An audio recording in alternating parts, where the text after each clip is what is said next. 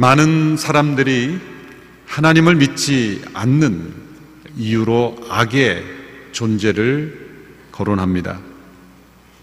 불신자들이 이 악의 문제를 그리스도인들을 공격하는 비장의 카드로 사용하기도 합니다.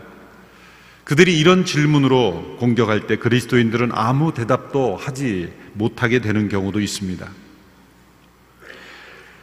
악의 존재를 알고도 막을 수 없는 하나님이라면 그 하나님은 전능하신 분이 아니지 않는가? 또한 악의 존재를 막을 능력이 있지만 막지 않는 하나님이라면 그 하나님은 선한 하나님이 아니지 않는가? 만일 성경에서 기독교에서 주장하는 대로 하나님이 선하시고 그리고 전능하신 분이라면 왜 세상에 악이 존재하는가? 이런 질문으로 공격합니다. 이러한 질문에 우리는 어떻게 대답해야 할까요? 악이 존재하기에 선하신 하나님께서 존재하신 것입니다. 또한 하나님께서는 악을 제거하실 능력이 없어서 내버려 두시는 것이 아닙니다. 하나님은 악을 미워하시며 악과 싸우고 계시며 결국 악을 완전히 심판하실 것입니다. 능력이 없으셔서 시간이 걸리시는 것이 아니라 선으로 악을 이기심으로 일시적으로 악을 허용하심으로 더 선하신 하나님의 역사를 이루시려고 하심입니다. 어떤 세계관이 올바른 세계관인지를 알려면 이 악의 존재를 어떻게 이해하는가를 알아야 합니다. 성경적인 세계관에 의하면 이 악의 존재가 도리어 선하신 하나님의 존재를 증명하는 것이고요. 또한 하나님은 이 모든 악을 심판하실 뿐만 아니라 때로는 악을 허용하심으로 더 놀랍고 위대하신 하나님의 선하신 역사를 이루신다는 것을 우리에게 보여주고 있습니다. 선은 악 없이도 존재할 수 있습니다. 그러나 악은 선 없이는 결코 존재할 수 없습니다. 악의 본질은 선을 대적하는 것이기 때문에 그 대적할 선이 있어야 악이 존재할 수 있는 것이죠. 이 악은 하나님의 선하신 창조 세계에 붙어 사는 기생충과 같습니다. 기생충은 그 자체로는 존재할 수 없죠. 그 기생충이 붙어서 기생할 소위 숙주라고 하죠. 그 숙주라고 하는 유기체가 있어야 기생충은 존재할 수 있는 것입니다. 인간 몸 안에 생기는 이 암세포도 암세포 그 자체는 존재할 수 없죠. 건강한 세포에 붙어서 기생하면서 암세포가 자라지 않습니까? 쇠에 나는 녹, 쇠는 녹을 필요로 하지 않습니다. 그러나 녹은 반드시 쇠가 있어야 존재할 수 있는 것과 마찬가지입니다. 성경은 악의 기원을 분명하게 밝히십니다. 이 악은 무에서부터 스스로 존재한 것이 아닙니다. 원래부터 존재하는 것이 아닙니다. 선하신 하나님께서 창조하신 존재가 선하신 하나님을 대적함으로써 시작된 것이라고 분명히 말씀하고 있습니다. 유다서에 보면 자기의 처음 지위를 지키지 않고 처소를 떠난 천사들이 있다 말씀하고 있습니다. 요한계시록 12장 4절에 보면 이 천사들의 무리 가운데 3분의 1이 바로 이 반역에 참여했다라고 말씀하고 있습니다. 하나님께서 선한 계획 가운데 창조하신 천사들 가운데 능력 있는 천사들 가운데 교만하여 져서 하나님으로부터 독립하여 선하신 하나님께 대적하고 반역한 무리들, 바로 거기로부터 세상에 악이 존재하게 되었다는 것이죠. 에스겔 28장에 보면은 두로 왕의 교만과 이에 대한 하나님의 심판을 말씀하고 있습니다. 그런데 그 말씀을 가만히 읽어보면 두로 왕만의 문제를 말씀하는 것이 아님을 알 수 있습니다. 구약의 여러 예언과 말씀들을 보면 이중적 의미를 가지고 때로는 현대의 문제를 말씀하시지만 미래의 문제를 말씀하시기도 하고 때로는 현 시점의 문제를 말씀하시면 또한 오래전의 과거의 문제를 말씀하시기도 하는 이중적 메시지를 주는 것이 예언서의 특징입니다. 에스겔 28장에 보면 지상의 타락한 권세였던 두로 왕의 문제만이 아니라 그 권세 이면에 있는 더 큰 문제를 가진 영적 존재에 대해서 말씀하고 있다는 것을 우리는 알 수 있습니다. 에스겔 28장 12절에서 15절의 말씀입니다. 제가 읽어 드리겠습니다.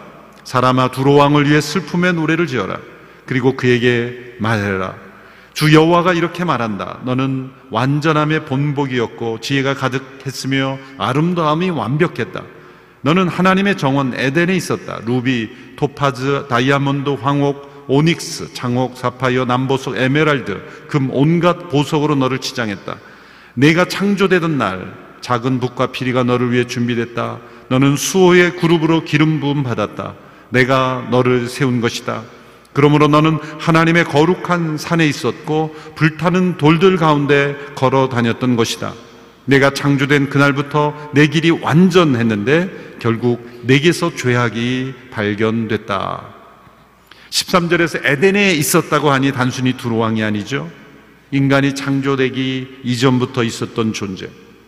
또한 하나님의 수호의 그룹으로 기름 부음 받았다. 기름 부음 받았다는 것은 제사장의 역할이라는 것이죠.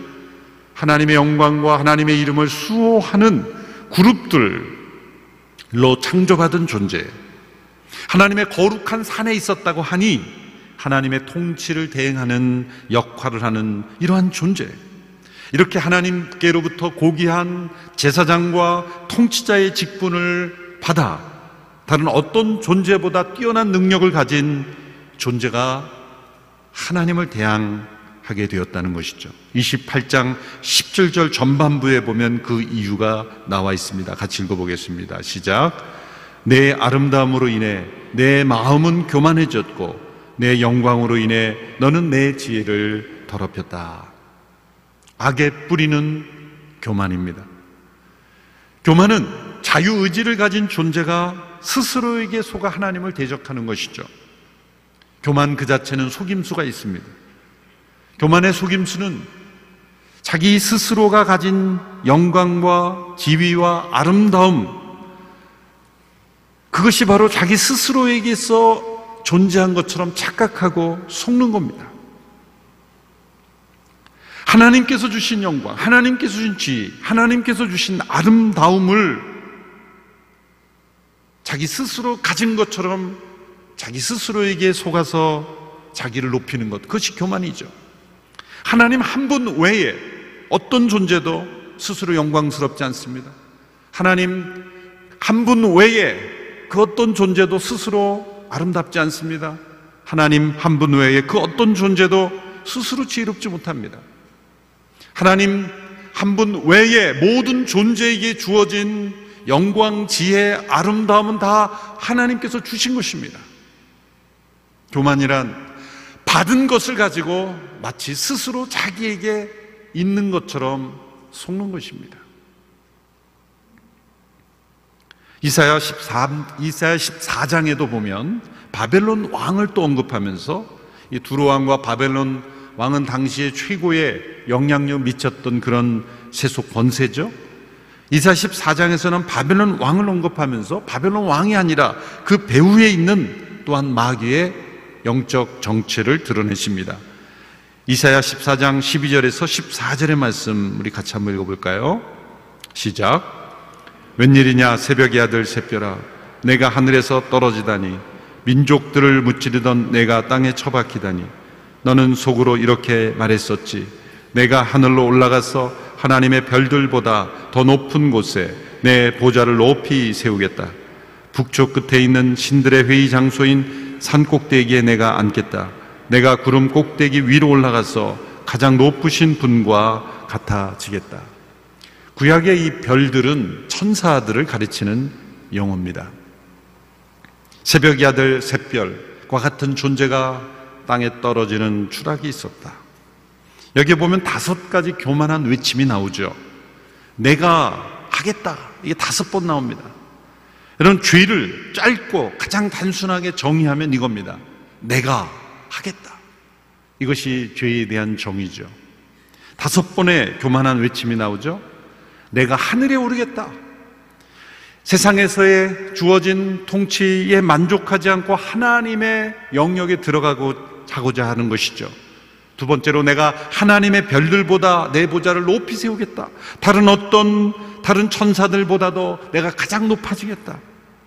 내가 북쪽 끝에 있는 산 꼭대기에 앉겠다. 이 북쪽 끝에 있는 산 꼭대기에는 하나님의 왕권, 메시아의 왕권을 의미하죠. 네 번째로 내가 구름 꼭대기 위로 올라가겠다. 구름이란 하나님의 영광의 상징이죠. 하나님의 영광을 내가 누리겠다. 다섯 번째로 내가 가장 높으신 분과 같아지겠다. 하나님의 주재권, 하나님의 통치를 자기가 동일하게 누리겠다는 거예요. 이 악한 사단 마귀의 출현의 원인은 바로 이러한 교만입니다. 이것이 악의 기원이요, 본질이요, 계속해서 악을 생산하는 공장인 것입니다. 따라서 이 교만은 우리의 육체가 없어도 먼저 존재할 수 있는 죄. 세이스 루이스라는 분은 이 교만이라는 죄는 동물적 본성을 통하지 않고 바로 지옥에서 올라오는 영적인 악이다. 다른 모든 죄들은 우리의 육신, 우리의 동물적 본성을 통해서 세상에 존재하지만 교만은 순수한 영적 악이다. 라고 말하고 있는 것이죠. 우리의 동물적 본성을 필요로 하지 않는 것입니다. 바로 이러한 악이 세상에 존재하며 이런 악한 자가 세상에 존재한다는 것을 우리는 기억해야 합니다. 또 사람들은 이런 질문을 던지죠. 왜 그러면 하나님께서는 천사가 교만해져서 그렇게 사단이 되도록 마귀가 되도록 내버려 두셨습니까? 이 질문은 이후에 존재하는 인간의 타락, 하나님께서 인간을 타락하도록 내버려 두셨습니까? 라는 질문과 같은 질문이시죠. 이 세상에 하나님의 의지에 반역하는 또 다른 악한 의지가 생겨났을 때 왜 전능하신 하나님께서는 단번에 그러한 반역을 끝장내셔서 이 비참한 역사의 재난을 막지 않고 허용하셨는가? 많은 이유가 있습니다. 몇 가지 이유만 생각해 본 첫째는 하나님께서는 천사와 인간, 이 인격적으로 완전한 존재를 창조하신 것. 인격적으로 완전하다는 것은 완전한 자유이지 그것은 배반, 배반의 가능성까지 허용하신 거예요.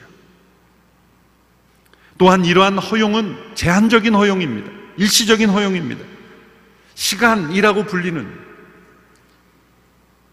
영원한 과거와 영원한 미래 사이에 존재하는 이 시간, 영혼에 비하면 이것은 한순간에 불과한 제한된 시간에 허용된 것 뿐입니다. 이 시간이 끝나는 시점에 마지막 날의 모든 악은 완전히 심판될 것입니다. 이 기간 동안에 하나님께서는 행하시는 선한 역사가 있어요. 그것은 무엇입니까? 사단이 타락하기 이전에 가졌던 그런 지위보다 더 높고 더 영광스러운 지위에서 하나님의 통치를 대행할 하나님의 자녀들을 하나님은 만드시고 계신 것입니다. 아담과 하와 비록 타락하여 모든 인간이 죄 가운데 악 가운데 처하게 됐지만 그리스도의 십자가를 통해서 그리스도의 십자가에서 함께 죽고 함께 살리심을 받은 하나님의 자녀들 그들 안에는 하나님을 향한 반역과 하나님을 대적하는 성품이 존재할 수 없기 때문입니다. 죄와 타락의 구덩이에서 건져냄을 받은 사람들은 하나님께 속한 영광을 탐하지 않습니다. 그것을 자기 것이라고 말하지 않습니다. 온전히 하나님께 영광 올려드리고 하나님께 순종하기를 기뻐하는 이 하나님의 자녀들을 하나님은 이 기간 동안에 악을 허용하시는 기간 동안에 하나님은 창조하고 계신 것입니다. 하나님은 이 사단을 바로 처리하지 않으심으로써 도리어 예수 그리스도의 십자가를 통해서 반역이 없는 하나님의 나라를 이루어 가시는 선한 역사를 만들어가고 계시다는 거예요. 선으로 악을 이기시는 놀라운 선한 역사를 지금도 이루고 계시다는 거죠. 사단은 지음받을 때에 부여받은 능력으로 여전히 세상에서 영향을 미치고 우리를 대적하고 있습니다. 예수님께서도 세 번씩이나 이 세상의 통치자다. 요한복음에서 이 세상의 임금 혹은 이 세상의 통치자라고 말씀하셨습니다. 바울도 이 사단을 이 세상의 신이다. 그렇게 설명했고, 에베소서는 공중의 권세 잡은 자다. 이렇게 말했습니다. 사도 요한은 온 세상이 악한 자 안에 처해 있다. 말했습니다. 오늘 본문 12절에도 보면 권력들과 권세들과 이 어둠의 세상 주관자들이라고 했습니다. 16절에도 보면 악한 자다. 이 모든 용어들을 종합해 보면 어떤 의미가 있습니까? 이 세상의 권세 이면에는 악한 세력이 존재하다는 거예요. 그것은 하나의 힘이 아니라 거짓과 악의 아비가 되는 인격적인 존재, 인간보다 훨씬 더 강한 자로서 이 세상의 권세를 이용하여 하나님을 대적하고 하나님의 자녀들을 공격하고 있는 존재가 있다는 거예요. 하나님을 믿는다면 약한 자의 존재를 인정해야 합니다. 저는 하나님만 믿지 그런 악한 자는 믿지 않습니다. 참된 신앙이 아닙니다. 악한 자가 있기에 두려워 떨라는 것이 아니에요. 이 세상 권세 이면에서 놀라운 악의 세력을 가지고 우리를 공격하는 그런 악한 자의 존재를 우리가 느끼고 깨닫고 분별하고 그걸 대적하는 것이 참된 신앙이라는 것입니다. 오늘 본문 11절에 의하면 사단은 계략을 가지고 우리를 대적하고 있다고 말씀하고 있습니다. 이 계략이라고 번역된 단어는 계속적으로 변화되는 속임수라는 뜻입니다. 사단은 에덴 동산에서 아담과 하와를 유혹하고 쓰러뜨릴 때보다 그때 가졌던 교활한 속임수보다 지금은 훨씬 더 심해지고 더 세련됐습니다. 더 간파하기가 어렵게 만들고 있습니다. 왜 그렇습니까? 오랜 시간 동안 인류의 역사를 통해서 수많은 사람들을 무너뜨린 이 축적된 경험이 있기 때문이에요. 요즘 말로 소위 빅데이터가 있는 거죠, 사단에게. 수많은 사람들을 공격하고 넘어뜨린 그 경험으로 인해서 어떻게 하면 사람들을 이 악한 자의 세력 가운데 존재하게 할 수 있을까? 어떻게 하면 하나님의 자녀들을 넘어뜨릴 수 있을까? 경험을 통해서 그 방법이 더욱더 교활해졌다는 거예요. 사단은 때로 우는 사자처럼 그렇게 우리를 공격하지만 때로는 광명의 천사를 위장하고 우리를 공격하는 것이죠. 스펄전 목사님은 이 사단의 교활함은 우리를 공격할 때 쓰는 방법을 보면 알 수 있다. 특히 세 가지 중요한 교활한 공격 방법이 있는데 첫째로 사단은 우리의 약점, 특히 죄와 관련된 죄와 상처와 관련된 약점을 찾아 공격합니다. 두 번째로 사단은 하나님의 자녀들이 육에 속해 살던 때의 그 기억, 과거의 습관, 과거의 기억을 가지고 공격합니다. 세 번째로 사단은 우리가 교만하게 될 때 공격합니다. 이런 부분을 이제 앞으로 계속 살펴보겠지만 특별히 오늘 초점을 두고 싶은 것은 우리가 교만하게 될 때 공격하게 된다는 것. 사단은 우리가 잘 될 때를 기회로 삼습니다. 잘 될 때, 형통할 때, 성공할 때 찾아오는 이 교만의 때를 놓치지 않습니다. 심지어 영적인 축복도 우리가 말씀을 깨닫기 시작하고 성령의 은혜를 받기 시작하고 뭔가 구원과 성령 충만의 경험을 누리기 시작할 때 그때 교만한 거예요. 저도 제삶 속에서 가장 교만했던 때를 돌이켜 보니까 하나님의 말씀을 가장 많이 읽었을 때인 것 같아요. 말씀을 읽고 하루에 뭐 한수 시간씩 말씀 읽고 야 이게 하나님의 말씀이구나. 막 은혜가 부어지고 또 대학 때 후배들에게 주변 사람들에게 말씀을 전하고 와, 그런 말씀이냐 이렇게 사람들이 제가 전한 또또 나누는 말씀에서 은혜를 받기 시작할 때 돌이켜보면 그때가 가장 교만했어요. 그 교만한 증거가 어느 목사님이 설교를 해도 은혜가 안 되더라고요. 어떻게 설교를 저렇게 할까? 도대체 성경을 읽기는 하는 걸까? 이러면서 그 마음 속에 그 교만한 그 영이 제 마음 속에 가장 막 용서숨 칠 때가 바로 그때였던 것 같아요. 사실 어느 목사님이 제게 지적을 했어요. 이군, 당신 눈에 교만이 서려 있어. 그 하나님의 음성이었는데 저는 이렇게 분별력 없는 목회자가 있을까? 그렇게 마음으로 싸우면서 있었던 때가 있었습니다. 그 교만이 깨어지기 시작한 때가 제가 소대장으로 이제 전방에 군 복무를 할 때 그 뜨거운 말씀에 대한 열정을 가지고 그 부대에 기독교인이라고 이렇게 적힌 병사들을 다 불러 모아놓고 내가 예배를 인도하기 시작해요. 전방이니까 이제 예배를 교회가 없으니까. 그래서 말씀을 다 열심히 전했는데 모두가 자는 거예요. 아니 이렇게 은혜스러운 말씀에 다 잔단 말이야. 아무리 외쳐도 다 자는 그 군인들을 보면서 아, 내가 얼마나 교만했는가. 그때 깨닫기 시작했죠. 여러분, 선박, 이 배의 외부에 있는 물은 절대로 배를 가라앉게 만들 수 없습니다. 아무리 외부에 물이 차고 넘쳐도 배 안으로 물이 들어오지 않으면 그 배는 계속 떠 있을 수 있습니다. 그러나 그 배 안으로 물이 들어오면 배는 무너지는 것이죠.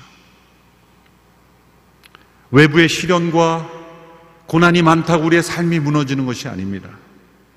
우리 마음 내부에 스며들어온 이 교만, 악이 들어올 수 있고 사단이 공격해 들어올 수 있는 우리의 마음의 교만이 우리의 마음 속에 우리 인생의 배에 스며들어올 때 우리의 배는 무너지는 것이죠. 베드로가 가이사라 빌립보에서 위대한 신앙 고백을 했죠. 주는 그리스도시요 살아계신 하나님의 아들입니다. 바로 이 고백 이후에 그는 예수님의 고난과 죽음을 막아서는 사단의 역할을 하죠. 예수님 베드로에게 사단아 물러가라 내 뒤로 물러가라 내가 하나님의 일을 생각지 아니하고 사람의 일을 생각한다. 어떻게 이럴 수가 있을까요? 위대한 신앙 고백을 하였던 그 베드로가 순간 사단의 공격에 넘어갔던 것이죠. 또 다른 경우에서도 베드로는 사단에게 넘어갑니다. 모두 다 주를 버릴지라도 나는 결코 주님을 버리지 않습니다. 그 베드로의 혼장담, 이 자만심 속에 무서운 교만이 들어왔던 거죠. 바로 그때 예수님 뭐라고 말씀하셨어요? 시모나 시모나 사단이 밀 까부르듯이 너를 청구하였고 있다. 사단이 밀을 체질하듯이 지금 너를 붙잡고 흔들고 있다는 거죠. 자기의 확신, 자기에 대한 어떤 자만심, 나는 이런 사람이고 나는 절대로 예수님을 부인하지 않을 것이라는 자기의 확신 속에 사단은 그 베드로를 밀가부르듯 그렇게 흔들고 있었다는 거예요. 역대상 20장에 보면 다윗 왕의 위대한 승리 기록들이 나옵니다. 그런데 바로 그 다음 장 위대한 다윗 왕의 승리의 기록 다음 장 21장 1절에 보면 다윗이 사단의 공격에 넘어가죠. 21장 1절의 말씀 같이 읽어볼까요? 시작. 사탄이 일어나 이스라엘을 치려고 다윗에게 이스라엘의 인구를 조사할 마음을 불어넣었습니다. 다윗이 승리를 계속하였을 때 사단이 그의 마음속에 이런 생각을 불어넣어 준 거죠. 자, 이제 너의 성공을 한번 계산해 보아라. 너의 승리로 인하여 얼마나 많은 이 왕국이 넓어졌는지, 너의 얼마나 많은 백성의 수가 있는지를 조사해 보아라. 아니, 왕이 인구 조사, 센서스, 인구 센서스 한 게 뭐가 그렇게 잘못한 일일까요? 때로는 그것이 필요하지만 지금 다윗이 이것을 행한 것은 자신의 영광을 위한 것이기 때문에 이 다윗의 명령 이면에 그의 교만이 있었고 사단은 그 다윗의 교만한 때를 놓치지 않고 그를 가로채서 죄를 범하게 했다는 것이죠. 이 모든 사건들의 공통점이 있습니다. 우리의 마음에 교만이 일어날 때 사단의 거짓과 계략을 분별하지 못한다는 거예요. 사단에게 넘어가는 수많은 사람들의 공통점은 교만 때문에 눈이 어두워서 속임수를 분별하지 못했다는 거예요. 교만은 속임수를 분별하지 못하게 합니다. 자기에게 다가오고 있는 그 유혹을 마치 자신의 갈망을 충족시켜 주는 것처럼 착각하게 만듭니다. 교만은 눈을 어둡게 하여 사단의 이 속임수로 장차 자신을 망하게 하고 공동체를 망하게 하고 이 세상 속에 악의 세력들이 더 득세하도록 만든다는 것을 전혀 깨닫지 못하게 하는 것입니다. 목회자가 교만해질 때 교회의 공동체 전체는 사단에게 무너지는 거예요. 성도님들이 목회자를 기도할 때 교만하지 않도록 됩니다. 교회 리더십들이 교만하면 다툼과 분열이 끊이지 않습니다. 우리 성도들의 삶 속에 교만은 고난 속에서가 아니라 도리어 고난은 우리의 교만을 벗기죠. 그러나 형통할 때, 영적으로 풍성한 은혜를 받을 때, 내가 원하는 성공적인 삶이 이어질 때, 다른 사람을 바라보며 저 사람은 왜 저렇게 은혜를 받지 못하느냐? 저 사람은 무슨 죄를 많이 져서 저렇게 고난 속에 있느냐? 그렇게 교만하며 다른 사람을 무시할 때 사단은 여지없이 틈탑니다. 여지없이 공격합니다. 다윗을 무너뜨렸고 베드로를 무너뜨렸던 하나님의 구속 역사의 가장 대표적인 인물 아닙니까? 베드로는 신약의 가장 대표적인 위대한 사도요. 다윗은 구약의 가장 위대한 왕 아닙니까? 바로 그렇다면 우리를 공격하는 것이야. 말로 사단은 너무나 쉬운 일일지도 모릅니다. 그러나 사단이 우리를 공격한다고 해서 두렵고 떨 일은 아닙니다. 사단은 분명 한계가 있는 존재입니다. 사단은 전능한 존재가 아닙니다. 어느 곳에나 동시에 있을 수 없어요. 동시에 모든 사람을 공격할 수 없습니다. 사단이 온 세상에 이렇게 전, 전지전능한 것처럼 느껴질 뿐이에요. 왜? 두루 다니며, 두루 다니며 우리가 상상할 수 없는 속도로 활동하기에 어디나 존재하는 것처럼 우리가 느껴질 뿐입니다. 사단은 전지전능하지 못한, 무소부지하지 못한, 사단은 모든 것을 알지 못합니다. 하나님은 우리의 마음과 생각과 동기까지 아시지만 사단은 마음속 동기까지 정확하게 읽어낼 수 없어요. 겉에서, 밖에서, 경험으로 우리의 마음을 읽어낼 뿐이에요. 우리의 행동을 보고, 우리의 말을 보고, 겉에서 우리의 동기를 경험으로 알 뿐이에요. 사단은 미래를 정확하게 모릅니다. 사단은 우리의 미래를 정확하게 알려줄 수 없습니다. 속이죠. 알려줄 수 있는 것처럼 점성술과 점이나 여러분 이 사단은 과거의 일부는 알 수 있어요. 그러나 미래는 알지 못합니다. 점을 치러 가는 것만큼 사단에게 종로를 타는 것이 없습니다. 가장 중요한 사단의 한계는 사단은 은혜를 모른다는 거예요. 사단은 이런 생각에 갇혀 있어요. 하나님께서 인간을 축복하시는 것은 죄가 없기 때문이고 만일 인간이 죄의 자리에 있다면 하나님께는 축복을 거두고 인간에게 진노만을 쏟아 부을 것이다. 사단의 한계예요. 사단이 전혀 상상하지 못했던 것, 그것은 그리스도의 십자가입니다. 성육신 하셔서 인간이 되셔서 인간이 담당해야 되는 그 하나님의 진노를 스스로 담당하심으로 인간을 용서하시고 그리스도의 십자가로 인간들을 구속하셔서 하나님의 자녀가 되게 하시는 것. 인간 안에 있는 모든 하나님께 대한 반역을 다 제거하시고 하나님을 사랑하고 순종하도록 변화시킬 수 있다는 것. 사단이 상상할 수 없었던 거예요. 왜? 사단은 본질상 교만하기. 겸손하신 하나님께서 자기를 낮추시고 죽기까지 낮추심으로 대신 희생하심으로 우리를 구원하시는 역사, 그 역사를 이룰 수 있다는 것은 악한 사단은 전혀 상상할 수 없었던 것이죠. 이 땅에 오신 예수님은 사단과 정반대의 방향으로 움직이셨죠. 사단은 이세야 14장에 나온 대로 내가 높아지리라 다섯 번 그렇게 선언했지만 빌립보서 2장을 보면 끝없이 낮아지시는 예수님 일곱 번 낮아지심을 우리에게 보여줘요. 하나님과 동등하신 그 영광과 권세를 내려놓으시고 자기를 부인하시고 죽기까지 낮아지시는 예수님. 그것은 바로 선하신 하나님이 어떤 분인가를 보여주시는 거예요. 세상은 그렇게 자기를 낮추고 또 낮추면 세상에 짓밟히고 버림받는 세상에 결코 성공할 수 없다라고 사람들은 생각합니다. 그것 또한, 그것 또한 사단의 속임수예요. 세상에서는 자기 주장이 강해야 돼. 교만해도 괜찮아. 성공만 하면 돼. 이 세상의 속임수죠. 그것이 바로 사단에게 넘어가는 지름길인 것입니다. 예수님께서 지상에 생활을 하셨을 때 수없이 많은 공격을 해왔죠. 그러나 겸손하신 예수님은 절대로 넘어가지 않으셨어요. 십자가의 사단은 완전히 승리했다라고 생각했습니다. 그러나 부활의 아침이 다가오고 있다는 것을 깨닫지 못했어요. 이 사단의 계략이 도저히 손을 뻗치지 못하는 영역, 그것은 바로 그리스도의 십자가입니다.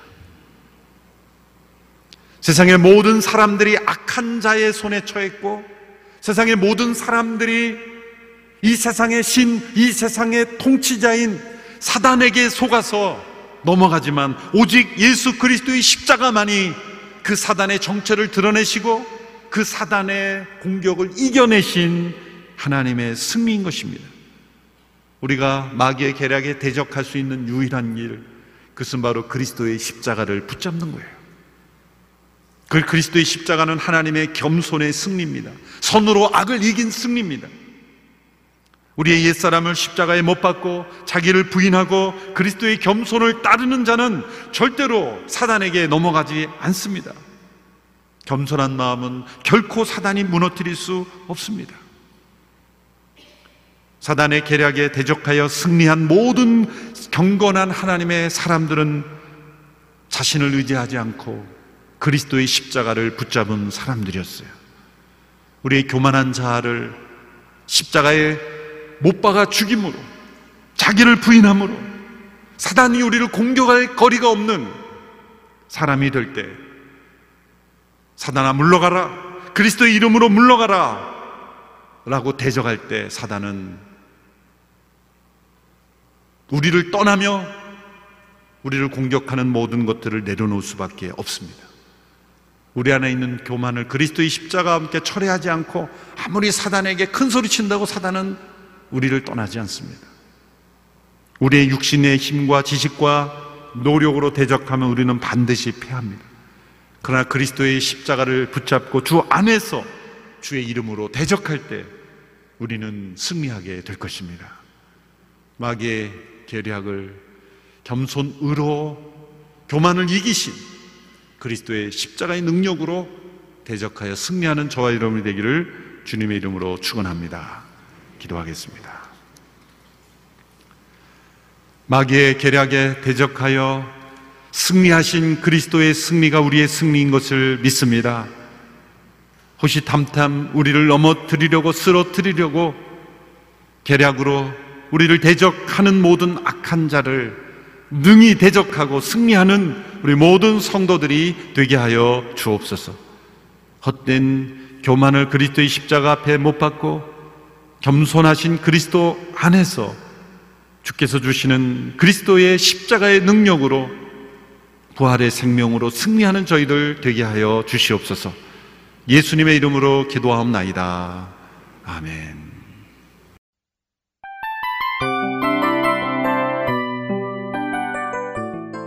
이 프로그램은 청취자 여러분의 소중한 후원으로 제작됩니다.